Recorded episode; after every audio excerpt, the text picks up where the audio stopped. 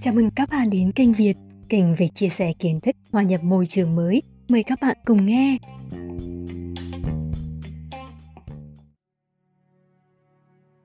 Công việc cụ thể của tôi trong ba giờ mỗi ngày gồm lau bàn, cọ nồi, gọt vỏ và các khúc cà rốt, thái rau, thỉnh thoảng bóc vỏ tôm, rán nem và nếu khách đông sẽ được gọi ra đông cơm, ghép thịt cho sinh viên đến từ khắp nơi trên thế giới. Có vẻ nhàn. Ký hợp đồng với vợ chồng chủ quán gốc Việt xong, tôi lại thấy căng thẳng. Một cơn gió nóng ngậy xộc vào mắt mũi. Ngay lối vào chỉ đủ hai người đi nghiêng. Ba chiếc bếp rán nhúng xèo xèo tôm, gà và nem lành bành trong vợt inox, bốn bếp gas để lửa cháy hờ, âm ỉ một nồi nước lèo, một sốt cà ri, chảo sườn xào chua ngọt và thịt xá xíu. Nặng nhọc thở lúc bút như ghế massage. Một hàm răng sáng bóng hiện ra, giọng miền Trung còn nặng: đeo tập về, đừng muốn bếp lên, chứ không về là tắm cả chục lần cũng không hết mùi. Biết tay giờ phải rửa bằng gì chưa? Á à, à, ma cũ bắt nạt ma mới. Tôi lập tức nghiêm mặt, đi qua không trả lời. Đối diện bếp nấu là hai bồn rửa, chất chồng những chiếc nồi sâu tới nách, mui cán dài như chổi và mớ hộp nhựa vàng khè, cóc cái dầu mỡ đang chờ tôi. Bấy giờ, bà chủ mới từ dưới hầm đi lên, tay vác hai hộp nem, một hộp tôm rồng đông lạnh. Quần bò cạp cao nhưng mông lép dáng như bị kéo xuống, chân xỏ sụp đen, tạp dề đỏ, mũ bếp trắng. Cởi khẩu trang mới rõ, chị Hà cũng trang điểm cầu kỳ, mắt cắt mí, môi xăm viền trái tim, lông mày mới cấy, quá rậm so với tóc. Thằng Thủy nói em cách lau rửa tay chưa? Thỉnh thoảng bọn nó vẫn hay sập vào bếp kiểm tra vệ sinh an toàn thực phẩm. Nó có hỏi tay dơ rửa cách nào, em nói lau bằng giấy nha, không phải bằng nước nha. Anh Công bỗng mở cửa ầm ầm. Trứng trộn cơm chiên sao bữa nay màu kỳ vậy? Từ hôm qua hả? Không được đâu, ăn vào chết đó, chiên mới lẹ lên. Chị Hà đánh ánh mắt sắc lẹm về phía Thủy. Tôi giả vờ mãi rửa nồi, tránh nhìn Thủy. Thủy im thích, nhấc vợt đổ mẻ nem vào chậu inox, định mang ra bị chị Hà ấn thụt lại. Quá lửa rồi, bỏ, anh Công thấy ổng là chết. Còn mỗi công thức chiên chả giò năm phút, cánh gà bảy phút, hấp cơm năm mươi phút, vặn cái đồng hồ báo giờ mà quên hoài. Đến giờ bán hàng rồi, thò mặt ra ngoài làm chi? Lên lầu giùm đi, bọn nó vào kiểm tra là tiêu đó. Có hôm tôi đến, tắt ngay nụ cười vì va phải gương mặt thẫn thờ của bà chủ. Thủy vừa làm mẻ tôm tắm bột, ráng sơ bỏ tủ đá, lại quá tay. Kiểu này lúc ráng giòn, vỏ bột sẽ chuyển màu cháy. năm cân tôm hổ, gần một trăm euro của tôi chứ ít gì. Ông chủ bảo, đổ đi, ngồi tiếc làm gì? Thứ mình không muốn ăn thì đừng bán cho khách. Chị Hà không thôi ca cẩm. Thằng Thủy mới vô đi được vài tháng đã ẩu tả rồi. Hộp diêm mà nó để khơi khơi cạnh bếp ga vậy đó. Xong món nào phải ghi ngày tháng, dán vô bì mới bỏ tủ đá. Quên hoài. Trời, chị nhớ thằng phụ bếp cũ quá. Đang ngon lành phụ bếp, mỗi tháng chị trả hai nghìn euro. Xí sọn ra ngoài làm ăn đàng hoàng cơ. Nộp mình cho cảnh sát xin tị nạn. Cảnh sát bác đơn. Sát ngày phải hồi hương, nó trốn trại, giờ chẳng biết chui lủi nơi nào. Tôi ngạc nhiên, lấy lý do gì xin tị nạn hả chị? Đổ xẹt cốc trà đóng cặn đen vào bồn, bà chủ tải giọng. Ôi thiếu gì, dự ào ào vào mấy vụ biển ô nhiễm không đánh bắt cá được đó.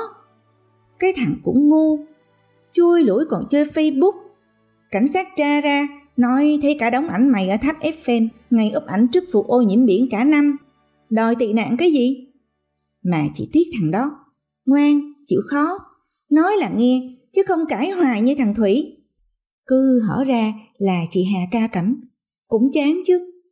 Quen việc, tôi không tỏ mặt lạnh với Thủy nữa, cặm cụi trong bếp chật, không nói với Thủy, còn biết chuyện cùng ai.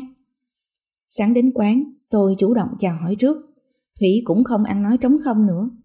Cậu ta tận tình chỉ cho tôi cách dùng khăn nào lau hộp nhựa chống khô, khăn nào chùi đồ inox giữ được bề mặt sáng bóng và không động vệt nước. hai giờ chiều, đám sinh viên cuối cùng đã đổ những hộp xốp, vỏ lon nước ngọt vào sọt rác, rời đi. Phía sau quầy thức ăn, ông bà chủ chúi đầu vào điện thoại di động chơi game, lướt Facebook. Thủy từ trên gác mò xuống bếp. Tôi vừa lau xong mẻ nồi cháo cuối cùng, định bê mấy khay inox đặt lên giá cho gọn. Thủy đỡ lấy. Mấy cái đồ nặng nặng, chị để em. Ở quê chú đã vợ con gì chưa? Dạ, em có vợ rồi. Nó mới mười chín, chưa muốn có con. Chắc nó sợ em đi về mất tiêu thì đời nó dở dang.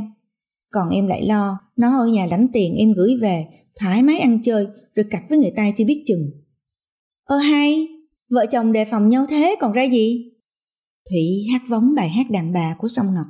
Ôi, đàn bà là những niềm đau, hay đàn bà là ngọc ngà trăng sao? Ôi, đàn bà lại là con dao làm tim nhỏ máu. Ôi, đàn bà dịu ngọt đêm qua, hay đàn bà lạnh lùng đêm nay. Tôi cười khì khì. Gớm, cậu chắc gì hay ho. Có dám thề ngày chỉ quanh quẩn bếp, đêm đến tuyệt không gái gú gấp tố nào mày kia. Thủy gãi tai. Đó, đàn ông khó nhịn lắm chị à. Mà em vẫn nhịn được. Chị xem, em nhịn nhiều thành đần, đầu óc lãng như ông già rồi còn gì. Thế không nhịn được nữa là tìm gái đấy hả? Không nhịn được nữa là em nộp mình cho cảnh sát. Bọn nó cho em hồi hương liền, đoàn tụ vợ liền thôi. Lúc xuống sân Bay Đức, em liễn hết giấy tờ vào thùng rác, để họ có bắt được cũng không biết mình ở đâu đến mà đem trả lại. Coi như em bây giờ, không tên, không tuổi, không nơi cư trú, một kẻ lưu vong như các nhân vật của Remax. Ai bắt cậu lưu vong như các nhân vật của Remax đâu? Tự cậu chọn chứ. Dạ, em biết không so sánh như vậy được. Nhưng ở quê em thiếu gì người đi thành công kiểu này, sao mình không thử? Mà nói thiệt với chị, em cũng muốn ra ngoài coi thế giới người ta sống ra sao, chứ cứ quanh quẩn cuộc đời đi bạn. Dạ, quê em nói đi bạn là đi đánh cá thuê cho chủ ghe đó chị. Kiếm cho được một con vợ, xây cho được một mái nhà đổ tắm, đẻ cho được một thằng con, rồi yên tâm mà chết hay sao? Vậy là xong một đời người hay sao? Còn phải có cái gì khác đáng sống nữa chứ. Em hỏi chị nè, chị khác em chỗ nào? Chị có quốc tịch rồi, hợp pháp ở đây rồi, được chồng nuôi xuống vậy mà sao vẫn còn muốn đi làm, muốn bị sai bảo làm chi cho khổ? Vì chị cũng muốn thử cái gì mới đúng không? Vì chị cũng chẳng dám chắc chồng chị tốt miết, thương chị miết. Chị phải tự lo thân chứ đâu có ỷ vào ai. Kể cả cha mẹ, vợ chồng con cái cũng chẳng có cái gì là vĩnh viễn. Càng nói, Thủy càng trở nên say sưa, liên tục khoe hàm răng sáng bóng. Lạ thay, chỉ luẩn quẩn trong bếp, thỉnh thoảng mới ra phố khi đã tối trời, nước da cậu ta vẫn đen kíp. Tiếng chị Hà vọng vào. Làm bột bao cánh gà chiên nha Thủy, đứng đó tám hoài. Cơm và mì trưa nay bán hết rồi, làm hai khay cơm và một khay mì mới nha. sáu giờ sinh viên vô ăn tối, phải rút lên lầu rồi đó. Thủy dạ rõ to, rồi Hà giọng chuyện tiếp. Chị Hà hay cằn nhằn vậy thôi, chớ bà vẫn chiều em lắm. Chị không làm ca tối không biết, chớ em thích ăn phở, hủ tiếu, bún bò hay bún cá chỉ đều nấu cho đó. Anh Công cuối tuần lén lút chở em về nhà uống bia coi đá banh. Vì sao? Vì em làm lợi cho cái nhà này quá chừng, không giấy tờ nên em phải chấp nhận làm đủ thứ chuyện, vừa phụ bếp, vừa cu liêu khuân vác, việc gì mà không tới tay em. Mỗi tháng trả có ngàn rưỡi, trong khi mướn người đầu bếp giấy tờ đàng hoàng phải trả ít nhất năm ngàn. Dạo này em chán đợi quá chị ơi. Tiền có, vợ có, mà nghĩ mình vẫn không có gì. Ngoài cánh cửa kia chắc vui lắm chị hả? Tụi sinh viên đến ăn cơm đó, sao tụi nó sướng vậy? Đứa nào đứa nấy, mặt mũi đẹp như tranh. À, em cũng biết nói tiếng Anh đó. Mấy năm trước thi rớt đại học, em tranh thủ luyện vài khóa. Giá như ông bà già chịu cho em ôn thêm năm nữa thì giờ cũng là sinh viên rồi. Nhưng ông bà già em kêu đi biển sớm còn có cá mà ăn, chớ xong đại học chắc gì xin được việc. Đi biển rồi ông bà lại kêu thôi đi hẳn ra nước ngoài như chú ba cô năm cùng xóm, hốt ngoại tệ gửi về mới giàu nhanh được. Chuẩn bị bay thì lại kêu phải cưới con vợ cho yên tâm. Đó, em toàn làm theo ý người khác, chiều lòng người khác, chán đời. Vân ơi, ra phụ bán hàng đi em.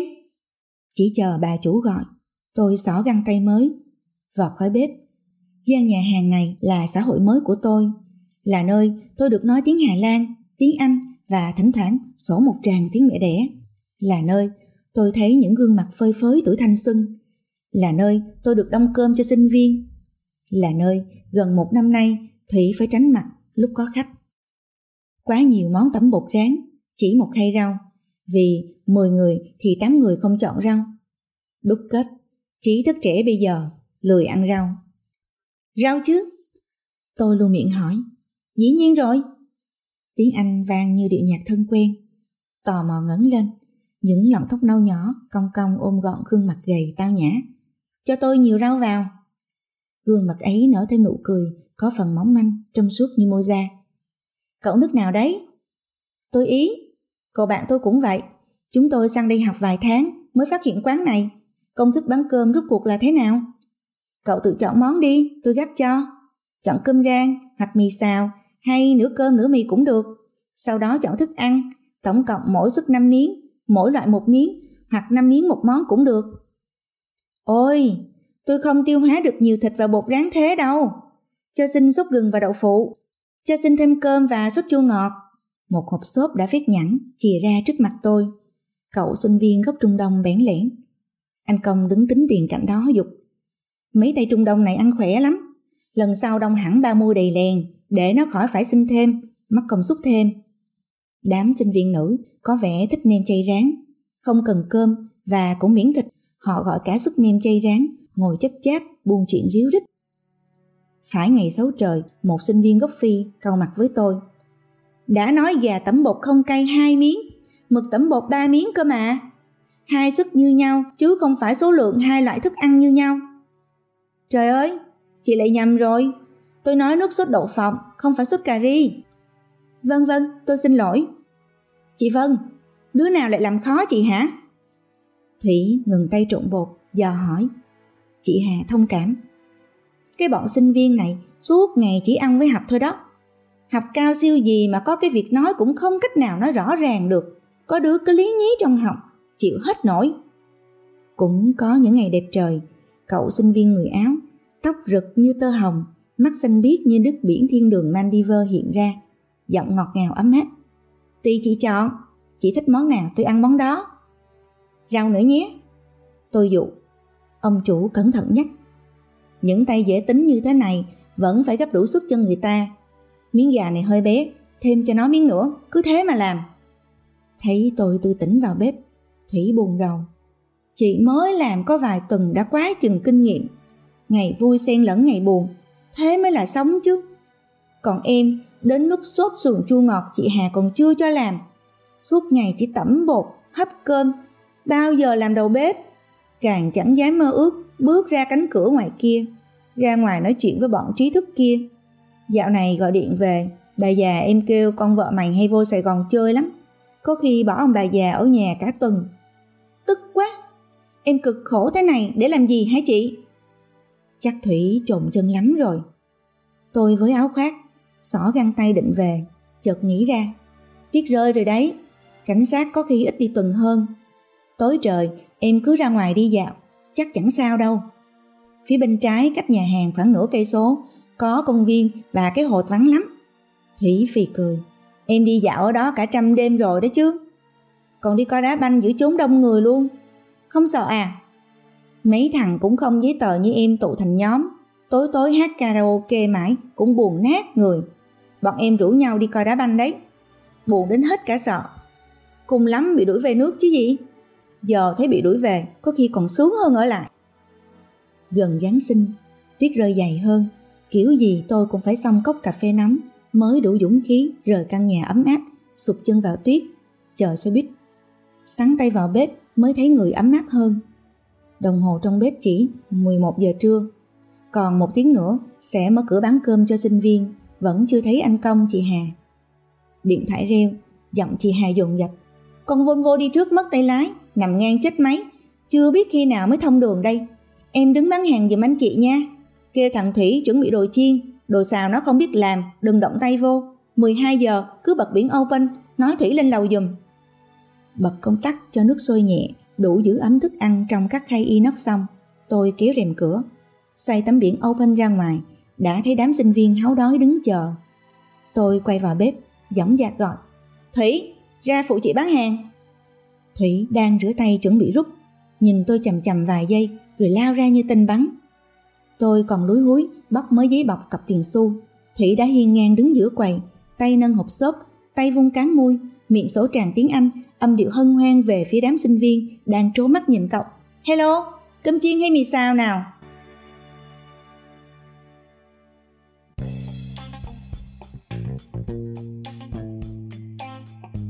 Xin chào các bạn, hẹn gặp lại các bạn trong các bản phát sóng tiếp theo của kênh Việt. Hãy đăng ký kênh và chia sẻ với người thân bạn bè của bạn nhé.